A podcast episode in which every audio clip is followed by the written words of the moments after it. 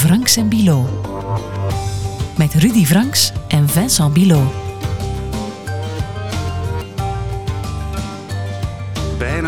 Grote conflicten van deze tijd zijn eigenlijk het gevolg van de Eerste Wereldoorlog. Dat gaan we in deze podcast aantonen. Het Midden-Oosten met zijn burgeroorlogen en zijn moslimextremisme, ze vinden hun wortels in de politieke deals die na Wereldoorlog 1 bedisseld werden. De Armeense genocide, een gevolg van een domino-effect dat in gang werd gezet door een vredesverdrag na de Eerste Wereldoorlog. Zelfs het Israëlisch-Palestijns conflict gaat verder terug dan Wereldoorlog 2 en lag eigenlijk al besloten in politieke beloftes die gedaan werden na, u raadt het al, de Eerste Wereldoorlog. Dat die grote oorlog van 1418, ja, dat die een beetje de geopolitieke breuklijnen van vandaag heeft uitgetekend, of toch alleszins die van het Midden-Oosten.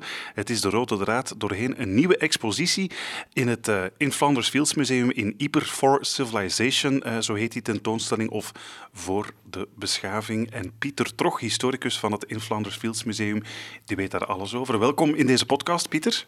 Uh, dank u. Hallo. Dag de en Rudy. laatste podcast voor uh, de zomervakantie. En dus dachten we er bij uitzondering een, uh, ja, een soort culturele zomertip van te maken. Hè? Uh, maar tegelijkertijd toch ook, want dat, dat, dat kunnen we niet genoeg benadrukken, toch voor voor mij een soort geopolitieke eye-opener, die uh, expositie in, uh, in jullie museum. Want dat, uh, dat, dat is de expo, denk ik, toch voor veel mensen. Hè? Althans, voor mij, voor de historicus Rudy, misschien iets minder.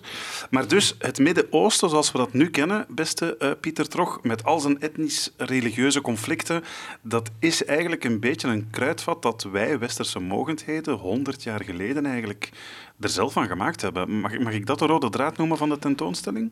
Ja, dat klopt wel voor een stuk. Ja, dus, uh, het Midden-Oosten stond grotendeels onder controle van het Osmaanse Rijk. Een, een rijk dat de zijde van Duitsland had gekozen in 1914. Ja, het Osmaanse Rijk, dat, dat ik nog uit de geschiedenislessen ken als het Ottomaanse Rijk, maar dat zijn synoniemen. Dat zijn synoniemen, ja. ja. Het Otto Istanbul en, en, omgeving, zullen we zeggen. Ja, het nieuwe ja. moderne Turkije met, met ja...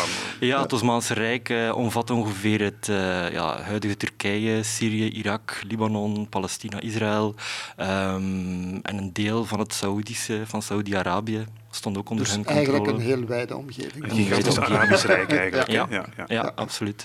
En uh, ja, in 1918 bevinden zij zich dus aan de verliezende zijde. En uh, tijdens de oorlog waren al verschillende um, plannen gemaakt om dat Osmaanse Rijk te gaan verdelen. Vooral Britse en Franse plannen. En um, wanneer ja, na 1918 um, een vredesregeling wordt gezocht voor uh, die regio, dan zie je dat die eigenlijk gaat uh, hertekend worden volgens Franse en, en Britse uh, belangen. Hebben ze zich geïnspireerd op wat ze in Afrika gedaan hebben dan ook? Zowat de vorige eeuw, de eeuw daarvoor? Ze hebben ook Afrika zomaar in stukken ges gesneden. En dan... Ja, in zekere zin kan je zeggen, het zijn koloniale, um, imperiale ambities die... Um, eigenbelang. Eigenbelang, ja. Uh, Brit Groot-Brittannië en Frankrijk waren de grootste koloniale rijken op dat moment. Mm -hmm. En het Osmaanse Rijk was een regio dat nog niet... Um, ja, dat zijn, ze hadden er wel um, inmenging, belangen in voor de Eerste Wereldoorlog, financieel-economische belangen, veel invloed, um, maar die nog niet echt gekolonialiseerd was. Mm. En uh, de oorlog biedt die opportuniteit nadien. En dus zij waren de overwinnaars en de winner takes it all. De winner takes it all, uiteindelijk. Ja, um, misschien wel. Um, de winnaars hebben het onder elkaar verdeeld. Ze hebben het onder elkaar verdeeld tegen, tegen de, um, de wensen, de hopen, de verwachtingen, de beloftes ja. die ze gemaakt hebben aan verschillende partijen in die regio. Ja, en wat dat allemaal voor gevolgen heeft gehad, daar, daar moeten we zo meteen zeker dieper op in, want dat heeft heel veel grote, verstrekkende gevolgen gehad, tot en met vandaag eigenlijk. Maar laten we misschien even vertrekken van de situatie zoals ze was voor de Eerste Wereldoorlog. Je had in, in Europa een aantal uh, natiestaten en dan inderdaad uh, had je, zoals je daarnet al zei, dat grote Ottomaanse Rijk, wat eigenlijk ja, een soort groot Arabisch schiereiland uh, was. Een echte, was dat een, een soort homogeen rijk? Dat mogen we ons waarschijnlijk ook nee, niet zo voorstellen. Nee, dat was zeker geen uh, homogeen rijk. Je had daar verschillende um, ja, bevolkingsgroepen, etniteiten, uh, religies, culturen binnen dat rijk. Koerden, Armeniërs, Arabieren van verschillende strekkingen, Soenies, um, Shiiten, Jezidis, um, christenen, veel christenen ook in, in de regio's van Libanon en Syrië. Uh, Grieken, Grieks-orthodoxe christenen had je daar wonen. Maar de regio stond in 1914 onder controle van het regime van de Jong-Turken. En de Jong-Turken zijn een groepering die ehm,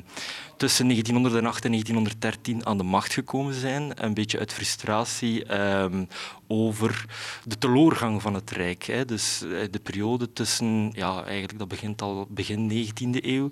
Uh, het Osmaanse Rijk was ja, op zijn hoogtepunt, 17e eeuw, uh, strekte dat tot aan uh, in Noord-Afrika en tot aan de poorten van Wenen, bij wijze van spreken. Mm -hmm. Dus een mhm. gigantisch rijk dat doorheen ja, de eeuwen um, verbrokkeld is geraakt, onder meer in de 19e eeuw door nationalisme. Nationalisme, een ideologie dat in, in West-Europa is ontstaan ontstaan, maar die ook ingang gevonden heeft in de multiculturele rijken in het Oostenrijk, Habsburgse Rijk, maar ook in het Osmaanse Rijk. En waarbij dus verschillende bevolkingen in opstand zijn gekomen en zich hebben afgescheurd. Denk aan de onafhankelijkheid van Griekenland, uh, de Bulgaren, uh, de Montenegrijnen, de Roemenen enzovoort. Ja. Al maar meer volkeren scheurden zich af, maar kunnen we zeggen dat dat voor de rest een soort, dat er een soort vreedzame coexistentie was tussen al die verschillende volkeren binnen dat Ottomaanse Rijk? In zekere zin um, wel. Er waren natuurlijk um, spanningen, voor, voornamelijk bij uh, de groeperingen die ja, nationalistische aspiraties koesterden. Uh, je had daaronder de Koerden, uh, had je groeperingen of partijen, Armeniërs,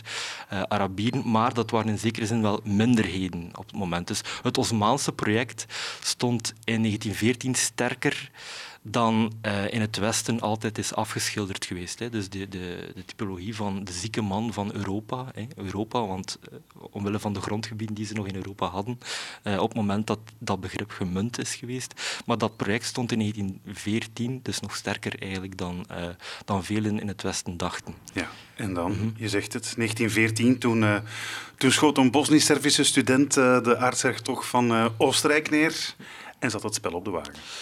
Ja, en um, dus die jong Turken die de macht gegrepen hadden, die dachten, eh, die, dus die volgden die spanningen in Europa wel op de voet en die dachten als er oorlog uitbreekt, dan is dat een kans om het Osmaanse Rijk te moderniseren en om daar een sterke staat van te maken. Daarvoor moest men echter wel um, een bondgenoot, een van de grootmachten, uh, Groot-Brittannië, Frankrijk, Rusland moesten daar, of Duitsland, moesten we daar een alliantie mee aangaan. En in 14 was men nog niet helemaal zeker wie dat, dat juist zou zijn. Er werd naar verschillende partijen gekeken.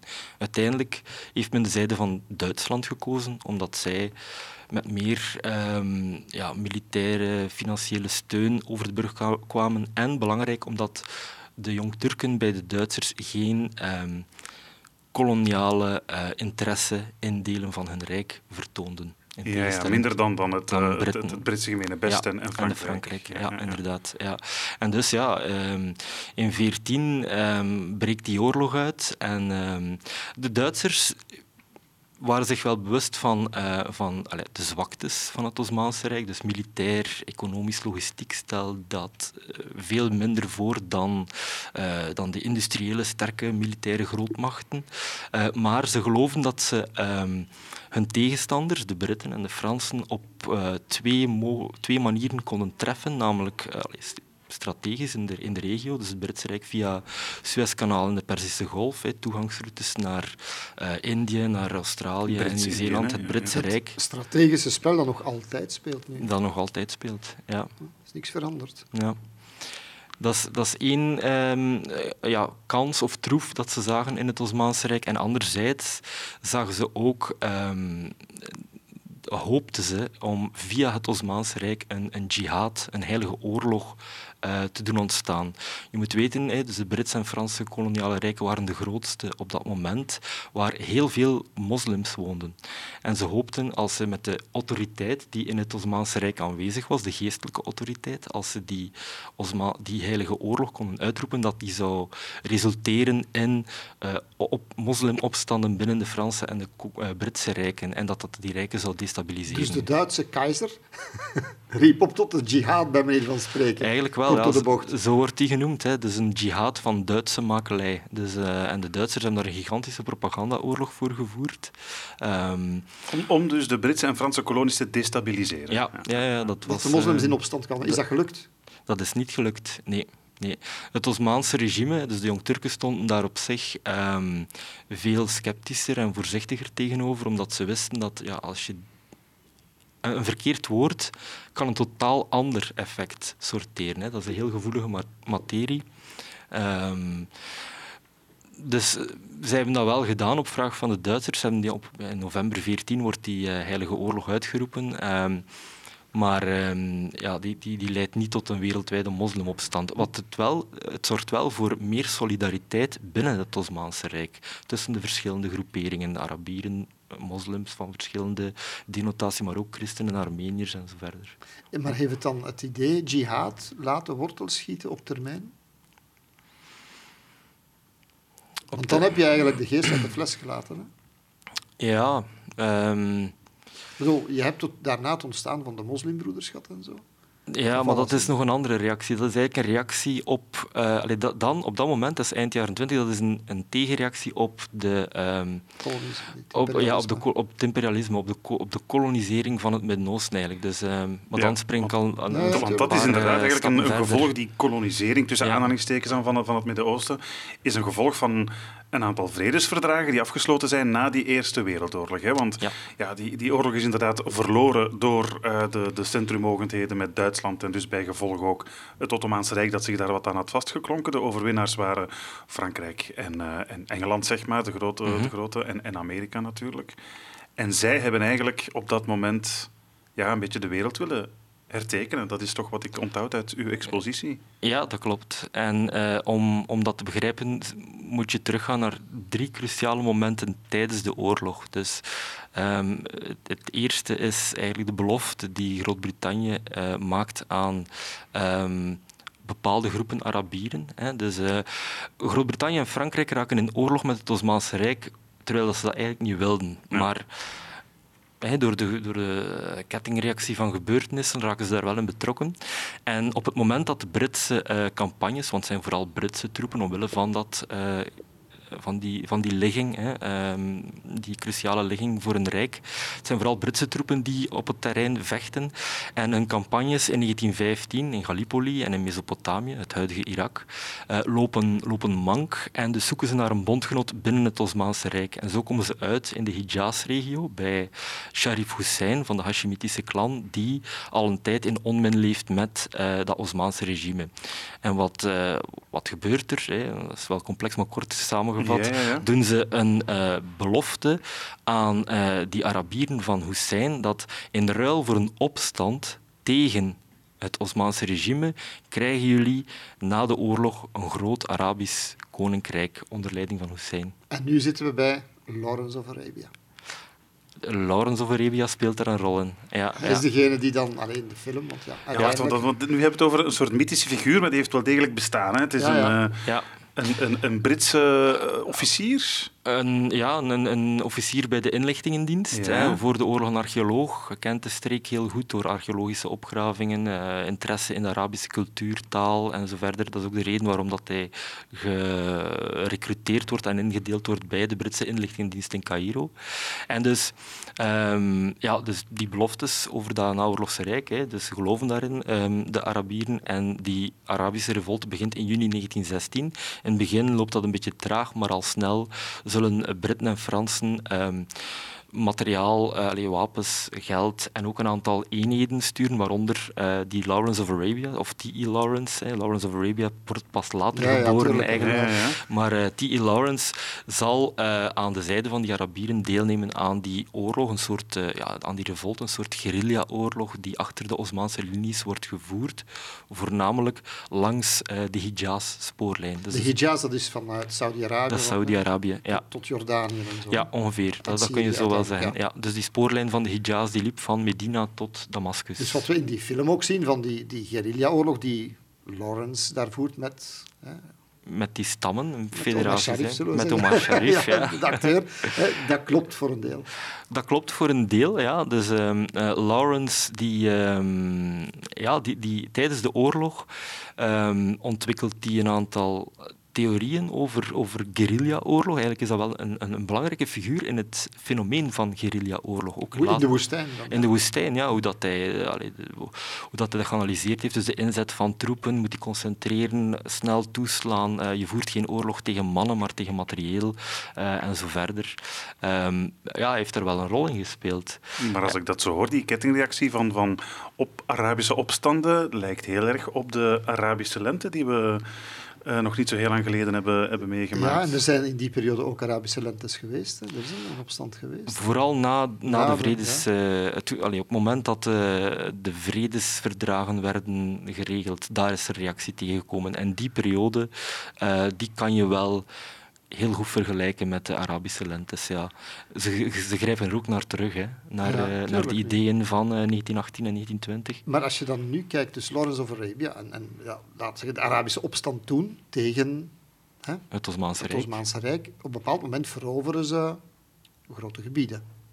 Ja, En ze hebben belofte gekregen. ja. Ze hadden gedroomd dat zij een Arabisch Rijk konden stichten. mhm. De Hashemieten, afstammelingen van de profeet.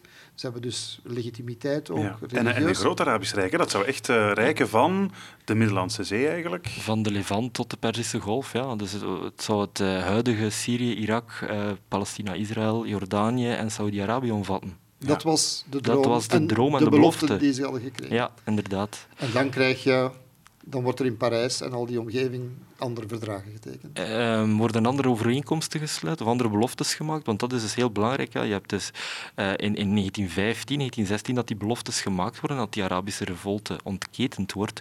Maar eh, een paar maanden, of een maand voor de, ehm, dat de revolte eigenlijk begint, hè, dus in mei 1916, ehm, tekenen de, eh, de Britten en de Fransen een geheime overeenkomst waarbij dat ze het Osmaanse Rijk onder zichzelf verdelen in een Franse en een Britse invloedssfeer. Ja. Twee eh, architecten, een Britse diplomaat die luistert naar de naam Mark Sykes en een Franse, Georges-François Picot, die ehm, hun naam verewigd is eigenlijk in de kaart die je misschien voor jou ziet. En dat is een van de belangrijkste kaarten in de wereldgeschiedenis. Ja. Sykes-Picot. Ja. Ehm, Een van de meest vervloekte in de regio. Absoluut. Ja, Ja. met, met ver, ver, verstrekkende gevolgen. Hè. Dus Ja. een geheime overeenkomst. De, de Sykes-Picot heet het ondertussen ook Mhm. natuurlijk.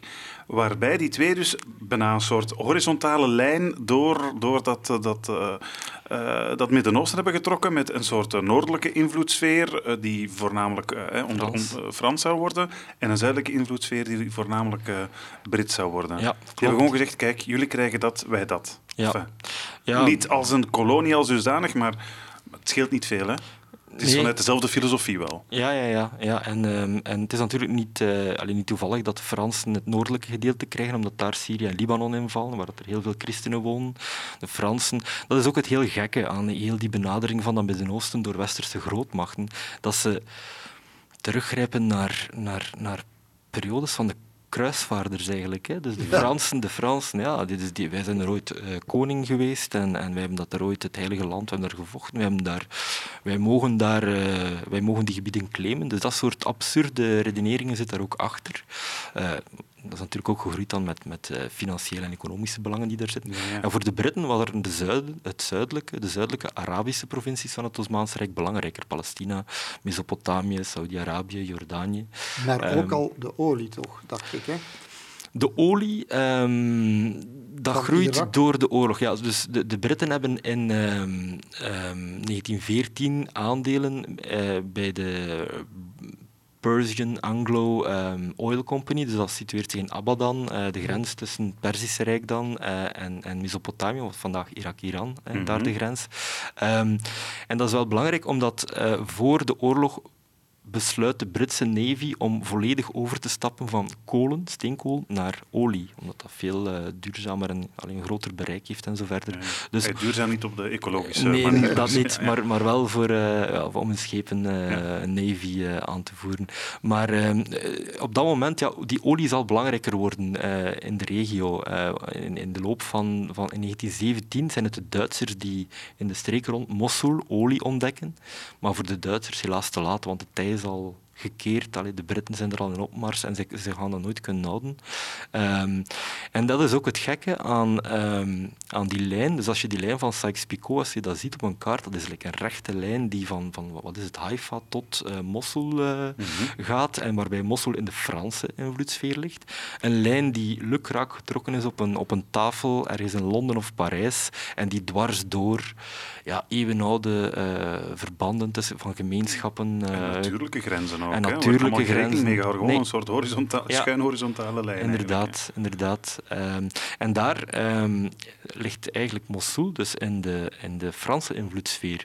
Maar het zijn de Britten die tijdens de oorlog in Mesopotamië langs de Tigris en de Eufraat oprukken en die, uh, ja, die op de hoogte zijn hè, van die uh, aanwezigheid van olierijkdommen rond Mosul.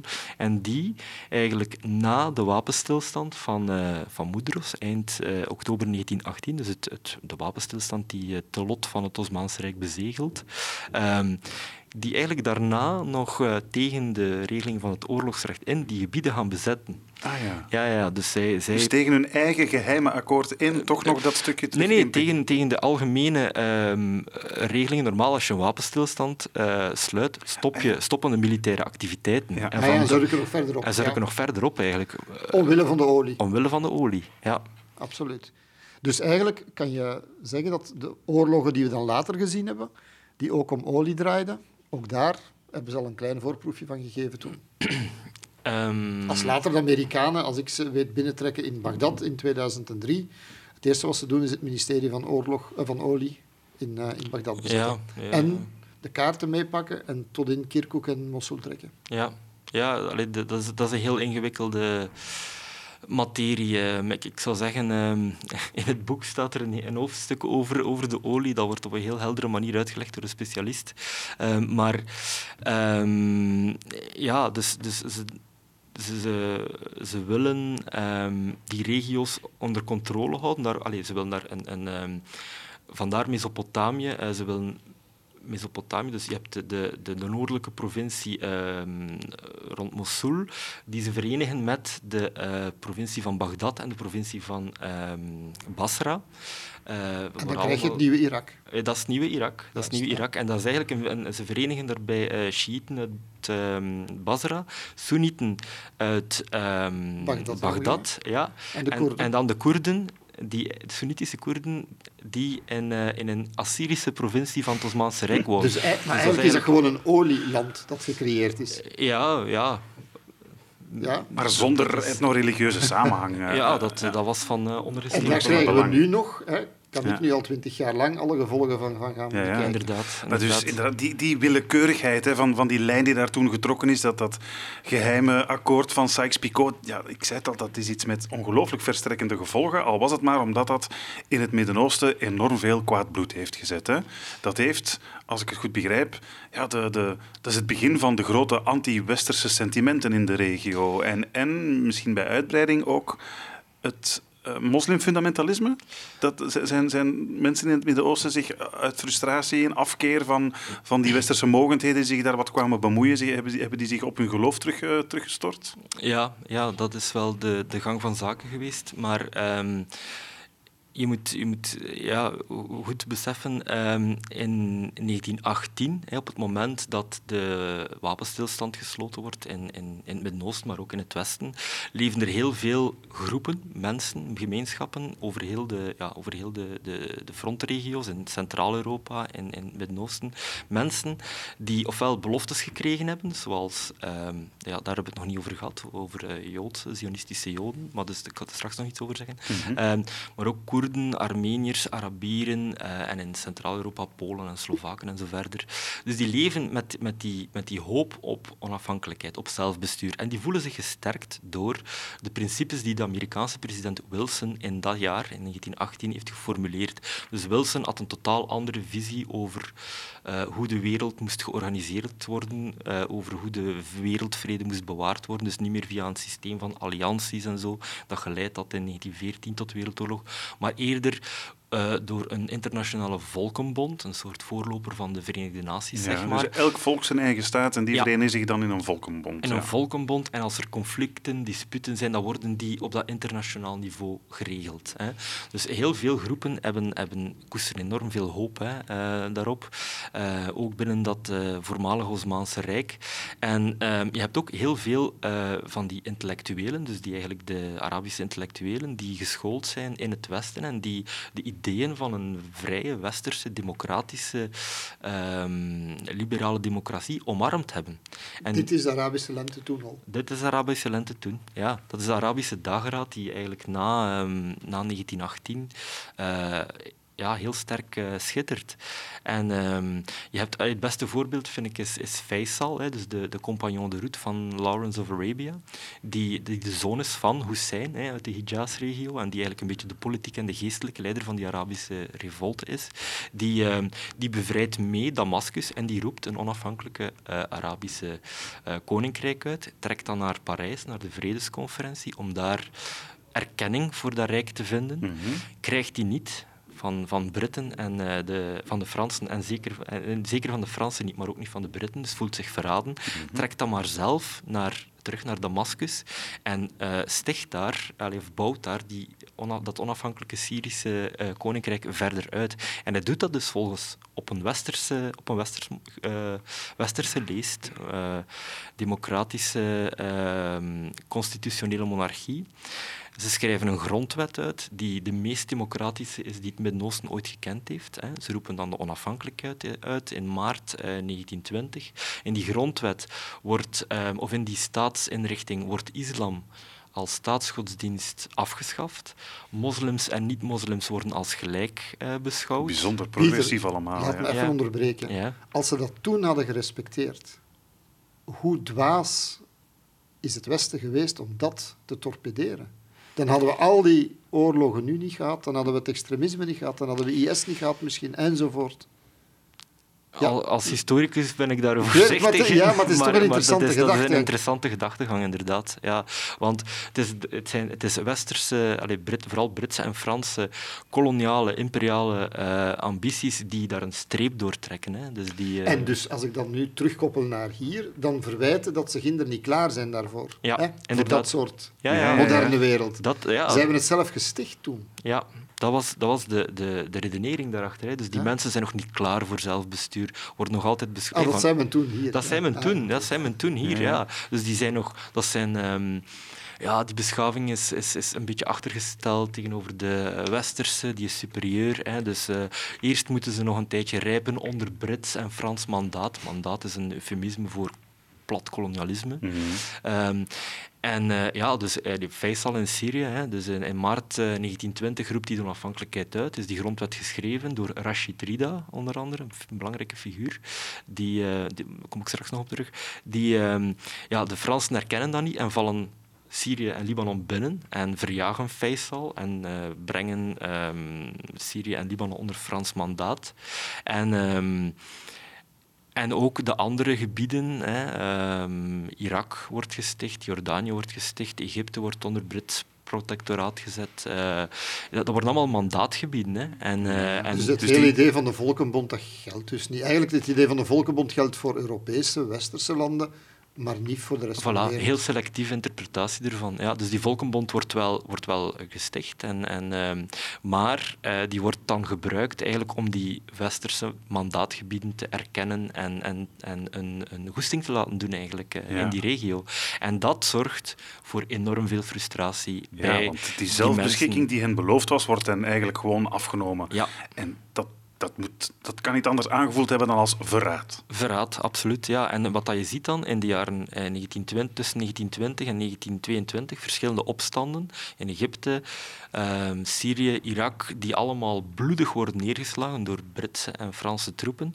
En ehm, dan heb je die figuur van, van Rashid Rida, hè, dus die, die, die moderne liberale grondwet voor uh, Syrië mee heeft geschreven, die ja, die gefrustreerd raakt hè, en die zich afkeert van dat platte kolonialisme en die dan gaat kijken naar, naar de islam, om daar een rechtvaardiging voor, uh, voor het verraad te vinden. En een van zijn leerlingen, leerlingen uh, zijn naam ontsnapt mij, misschien weet jij hem, Rudy? Albanna? Ja, Albanna. Ja, dat is eigenlijk de stichter van, van uh, het moslimbroederschap in 1928 in, in en dat is de wortels van het moderne islamisme in... Ja, dat wordt, wat we nu nog altijd zien. Dat wordt uh, beschouwd als de vader van het uh, moderne islamterrorisme. Ja, ja want uh, nog niet zo heel erg lang geleden, 2014 geloof ik, toen uh, IS ja. de grenzen tussen Syrië en, en, Irak vernietigde, letterlijk met bulldozers stonden ze daar. Uh, toen, toen verwoordde een IS-jihadist het als volgt. على الحدود ما بين أرض الشام وأرض الرافدين ولله والمنة وما نبتغيه وهو الكفر باتفاقية سايس بيكو ja, IS, Islamitische Staat, terreurbeweging natuurlijk, islamistische uh, fundamental, moslimfundamentalisten natuurlijk, maar die hier bij het, uh, ja, het begin eigenlijk van het uitbouwen van hun kalifaat het wel rechtvaardigen als een verwerping van Sykes-Picot. Letterlijk, ze verwijzen daar letterlijk naar. En ze, en ze verwijderen de grenzen. Dus ze, ja. hun kalifaat overstijgt al die grenzen die getrokken zijn door het westerse koloniale mogendheid. Maar interessant detail erbij. In diezelfde periode was ik bij de Koerdische commandanten in de bergen die vochten tegen IS. En diezelfde commandanten die de aarsvijand van IS zijn, die zeggen mij, Sykes-Picot is dood. Voor ons bestaat dat niet meer. Dezelfde, hè? Omdat ook door diezelfde opdeling, ook de Koerden natuurlijk, niet alleen de Arabieren, ook de Koerden zijn het kind van de rekening geweest. Zeker. Ook ja. zij zijn een eigen staat beloofd in ja. die periode? Ja, um, um, in 1918, ja, of 1919, de Vredesconferentie, heb je uh, daar worden enkel de overwinnaars uitgenodigd. Hè. De verliezers mogen daar niet naartoe komen. Mm. En um, het zijn de westerse grootmachten die beslissen, maar je hebt wel van alle soorten lobbypartijen, dus nationalistische partijen van Koerden, Armeniërs, um, Arabieren die daar ook zijn. En um, ja, bij, de, bij de vredesregeling voor het Midden-Oosten, het eerste model dat voorligt, dat is het verdrag van Sèvres, augustus uh, 1920, um, dan uh, wordt het Osmaanse Rijk eigenlijk opgedeeld in een soort uh, een kleine rompstaat Turkije. Dat is een heel klein centraal Anatolië, het hartland van, van Turkije. Um, is, is één, één deel. Dan heb je een Armeense staat die daar beloofd wordt. Je hebt een deel, het Westen, dat aan Griekenland wordt toegekend. Je hebt een deel voor de Italianen. Hè. Dus Italië en Griekenland zijn in de oorlog gekomen op beloftes van gebiedsuitbreiding, in het, onder andere in het Midden-Oosten. Ja, ja. Je hebt dan de Franse invloedssfeer. Um, je hebt Mosul, dat naar de Britten gaat. De straten, dus de Dardanellen, worden geïnternationaliseerd enzovoort.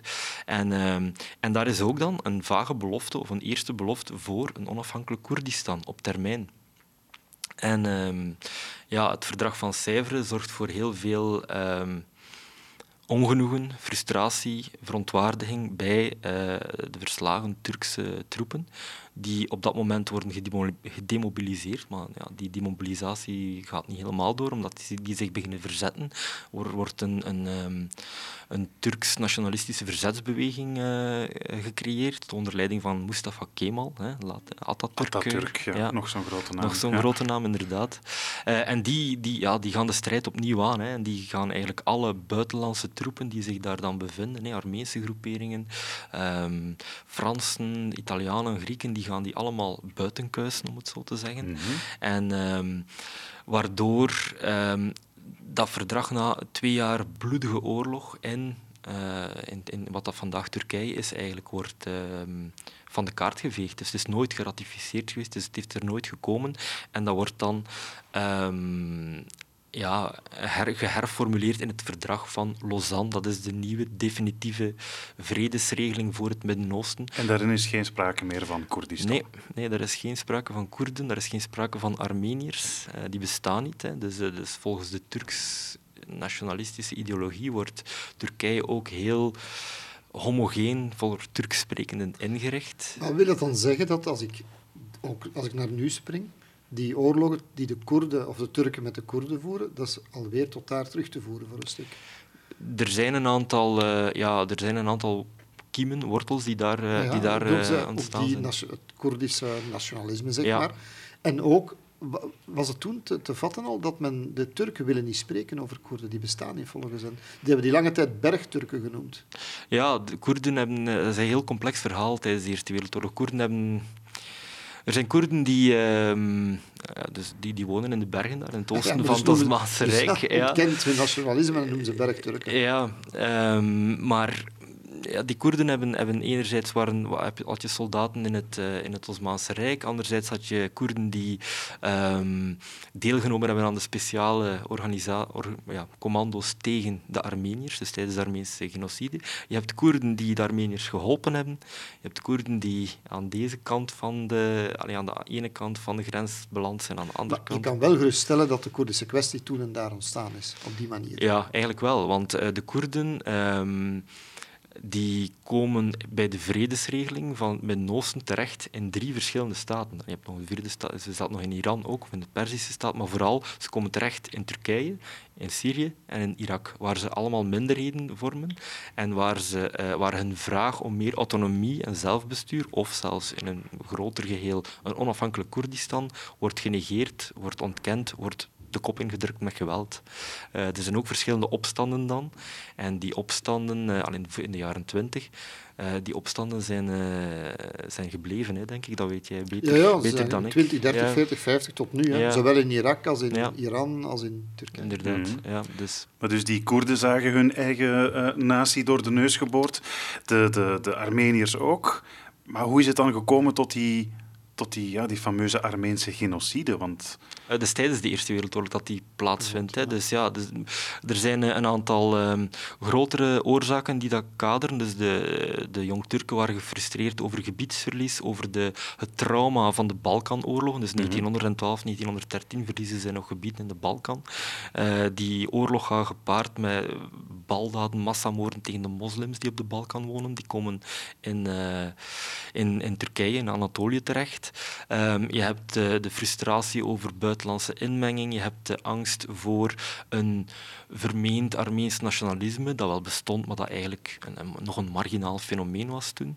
En dan heb je directe triggers, zoals de, um, de, een aantal campagnes in, in 1914 en 1915 tegen de Caucasus en tegen het Suezkanaal, die op bloedige mislukkingen uitdraaien. Uh, en dan in uh, april 1915 heb je de Galliëren die voor het, voor Gallipoli liggen. En dan raken de Jong-Turken in paniek. En dan beslissen ze om voor eens en voor altijd komaf te maken met de Armeniërs die in hun rijk wonen. Ongeveer anderhalf miljoen Armeniërs wonen toen in het Osmaanse Rijk.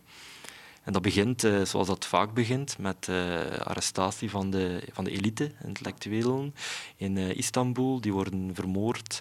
Nadien gaat men de, de bevolking die op het platteland woont gaan verzamelen, gaan deporteren naar de Syrische woestijn. Dus dat, zijn eigenlijk, een soort, dat is vernietiging door verplaatsing. Want je moet je dat voorstellen, dat zijn dodenmarsen van duizend kilometer in de zomer, in de hitte zonder eten en drinken. Honderdduizenden zijn onderweg gestorven of vermoord. En waar gingen die naartoe? Naar de Syrische woestijn bij, hoe heet het, uh, Erezor. Erezor, ja, ja Derezor. Daar, Derezor, ja. ja daar. Um, dat is gewoon op weg naar een dode plek. Naar een dode plek. Dat is gewoon ja. de leegte de leegte, inderdaad. En degene, maar toch waren er nog die dat overleefd hebben. En degenen die dat overleefd hebben, hebben ze dan in concentratiekampen gestoken, uh, waar dat ze een hongersnood creëren eigenlijk, waar dat er nog een keer duizenden om het leven kwamen. Daarnaast heb je... Um, uh, vrouwen en kinderen die het overleefd hadden, die ze, die ze wilden turkificeren. Dus het, ging hem om de totale uitwissing van de Armeense identiteit, mm -hmm. van het christen ik heb een nomade gehad die een paar jaar geleden een jong meisje afgestudeerd is. Die, um, haar, ze was Turks officieel hier in België. En via een DNA-onderzoek was gebleken dat ze eigenlijk Armeense origine had, dacht ze. En ze is naar Ginder gegaan en dan eigenlijk via oude mensen in dat dorp en zo tot de constatatie gekomen dat ze eigenlijk Armeens was. Dus een exact voorbeeld van iemand en van een familie die gewoon zijn identiteit kwijtgespeeld is. Ja, ja. Ja. Dus het, het zit nog heel diep en Ja, overal. Hè. Zeker. En je hebt, allee, dus de Jong-Turken of het Jong-Turkse regime dacht dat ze die, eh, die Armeense lijn moesten uitmoorden via de, via de vaders, via de mannelijke lijn. En, maar natuurlijk, ja, de vrouwen die het overleefd hebben, die werden dan geturkificeerd, werden uitgehuwelijkt aan moslims. Kinderen eh, van Armeniërs werden eh, in, ple- in een moslimpleeggezin opgenomen, kregen andere namen. Maar natuurlijk, ja, die, die roots, dat blijft daarin zitten. En je hebt de voorbije 20, 30 jaar heb je mensen, meer en meer mensen die dat ontdekken, doordat er ook meer eh, aandacht is voor de erkenning van, of ja, voor die Armeense Je genocide. zegt het, de erkenning. De wereld erkent het, een groot stuk van de wereld Ja. het. Turkije is altijd boos Ja, en Turkije wil er maar niks van weten. nee. Waarom komen ze niet in het reinen met dat verleden? Ehm, ja, Erken de Armeense genocide. Het is... Ja. bedoel, die doden, is gedocumenteerd, ze, ze bestaan toch? Zeker, ja. En, maar, ja, maar van in het begin, van in de oorlog, ehm, heeft, men, heeft men dat beginnen ontkennen aan Turkse zijde. En zeker in de jaren... eh, je hebt dan het, het regime van Atatürk en, en het Turks nationalisme, heel sterk Turks nationalisme, waarin dat, dat eigenlijk wordt doodgezwegen. En ehm, na de Tweede Wereldoorlog, eigenlijk met de aandacht die komt voor de slachtoffers van de Holocaust, van de Joden, ehm, heb je ook die aandacht die in de marge komt voor een erkenning van Armeense genocide. Dus overlevenden of kinderen van die Armeniërs die daar ook meer erkenning voor vragen. En dan zie je in Turkije een tegenbeweging op gang komen, een, een echte ontkenningsindustrie die zich vertaalt in het onderwijs, in eh, cultuur, eh, in het buitenlands bele- beleid, waar dat ja, gewoon ontkend wordt. Eh, Maar en- dat zou toch vergelijkbaar zijn, als ik, dat is gewaagd natuurlijk, alsof Duitsland zou de holocaust gaan ontkennen. Ja, ja, ja. Allee, ja, want zeker de voorbije 20, 30 jaar zijn er, is er zoveel onderzoek gebeurd dat dat niet Mhm. harder eh, vol te houden, of niet langer vol te houden is. Eh, maar toch, allee, dus de, de ontkenningsindustrie is een beetje milder geworden of geminimaliseerd om, omwille van dat harde bewijs dat er is. Van, van, van het beleid, het Jong-Turkse beleid zelf. Ja. hè. Ik bedoel, er zijn heel veel getuigenissen en, en bronnen.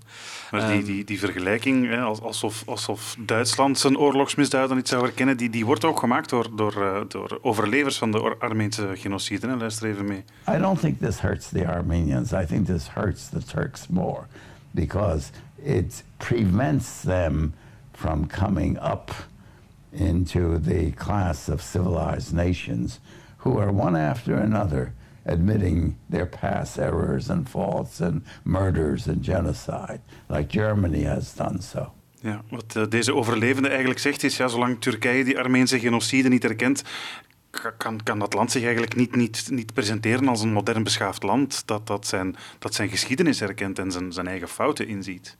Mhm. Ja, ja, ja, dat is, ik weet niet, zijn stem, wie, wie was het juist? Eh, of was het een, een nobele, onbekende stem? Het kwam uit een, uit Uit een, een- eh, documentaire. Ik Ja. denk niet dat het, eh, dat het per se een, een, een bekende man was. beschaving, eh, dat, is, dat is een heel beladen begrip, dat is heel, ja, heel lastig, maar, maar het is wel effectief zo dat ehm, de, de erkenning van die genocide, dat dat een belangrijk, ja, dat dat een fundamenteel deel van de identiteit van Armeniërs is en de ontkenning ervan een fundamenteel deel van, van, van Turkse identiteit is. Zolang dat je, die, dat je daar niet over, allee, dat die niet in het reinen komen met elkaar, dan, eh, dan gaat dat de komende generaties ook nog Dus blijven we hebben al een mooi, mooi triootje. Hè. We hebben al de IS, het extremisme, Mhm. hè, na de Arabische revolte toen eh, in de- in de kiem gesmoord. We hebben de Armeense genocide. We hebben de Koerden. Maar voor het klaverblad vol te maken, dan hebben we nog... Palestina. Ja. Ook al een gevolg van toen. Waarvan wij altijd geleerd hebben op school dat dat, eh, dat, dat probleem ontstaan is na de Tweede Wereldoorlog. Hè, toen, eh, toen de Joden hun eigen land kregen en eh, Ben Gurion in ehm, 1948 was het zeker, de onafhankelijke staat Israël uitriep op het gebied van het grondgebied van Palestina. Biom Tziyum Hamandat Abritia Leres Israël. ובתוקף זכותנו הטבעית וההיסטורית ועל יסוד החלטת עצרת האומות המאוחדות אנו מכריזים בזאת על הקמת מדינה יהודית בארץ ישראל. היא מדינת ישראל. Wij verkondigen de totstandbrenging van uh, de Joodse staat Israël. 1948 is mij altijd aangeleerd, maar ook dat Israëlisch-Palestijns conflict vindt eigenlijk zijn wortels in de Eerste Wereldoorlog. Ja, ja dat kan je wel zeggen. Eigenlijk de, de Balfour-verklaring is, is daar fundamenteel bij. Eigenlijk. Dus de Balfour-verklaring is uh, de belofte van de Britse buitenlandse minister uh, Balfour aan de zionistische beweging van uh, een, um, een thuisland voor de Joden in aan Palestina. Rothschild. Aan Rothschild, onder andere, ja. Ja, de ja, er zat wel uh, een, een, ja, een lobby in Amerika. en even bij vertellen, Rudy, wie is die Rothschild? Dat is een, ja, een, een rijke industrieel bankier, bankier ja. Amerikaan. Die in die tijd al lobbyde voor de, voor, de, Ja. voor de Joodse zaken. En die dus eigenlijk van de Britse minister van Buitenlandse Zaken een soort garanties kreeg toen al, na de Eerste Wereldoorlog. Jullie gaan jullie eigen staat krijgen. En werd er toen ook al gesproken over waar? Ja, ja in, in, in het land waar de, waar de verhalen, eh, de stichtingsverhalen zich afspelen, in Palestina. Ja. Dus eigenlijk moet je, moet je zionistische beweging, de vader daarvan is een beetje Theodor Herzl, in, in eh, 1883 geloof ik, Ehm, die eh, overal gaat lobbyen bij verschillende grootmachten om erkenning te krijgen voor een Joods thuisland in Palestina. En op basis van die beweging zijn al voor de Tweede Wereldoorlog, want mensen denken dat die allemaal plots vertrokken zijn na de Holocaust. Nee, al in heel die periode tussen de wereldoorlogen zijn er heel veel Joodse mensen die vertrokken zijn om zich te gaan vestigen in dat gebied. Dat het Palestina is, verhevigd door de Balfour Declaration. Hè, van, van, dat is de belofte dat je daar mag gaan stichten. ja, ja. Dus je krijgt daar die... Want wat is Zionisme Dat is een self-fulfilling prophecy eigenlijk. Hè? Ja, het is gestimuleerd ook. Maar Zionisme is eigenlijk een vorm van... Ja, dat, is in, dat kadert in de tradities van het nationalisme van Dat is die nationalisme. Ja. Eigenlijk voor de... Ja. Ook wij hebben recht op een staat. Net Ja. zoals alle anderen zeggen ze Elk dan. volk zijn eigen Ja. staat. Ja. Alleen in de jaren... Ik herinner me van... Dat is al lang geleden, maar dat heb ik zelf niet meer gehoord, maar toch wel van ge- overgehoord, dat bij de eerste Israëlische politici na de stichting van de staat, was het eigenlijk van, ja, goed dat we hier een staat hebben, want dit is een land zonder volk, hè, voor een volk zonder land. Dat is de, de slogan die toen gezegd ja, ja. werd. Ja, Duidelijk, alsof er niemand woonde in Palestina. Ja. Ja. Eh, ja en daar, daar, daar wordt ook, er, wordt ook geen sprake van, er is ook geen sprake van in het verdrag van Lausanne van het bestaan van een Palestijns volk in, eh, in die regio, in dat, in dat gebied. Maar eigenlijk, eh, allee, in, in 19, voor 1914, dus die eerste ja, Joodse settlers of kolonisten, die komen tussen 1883 en 1914 al aan in, in Palestina.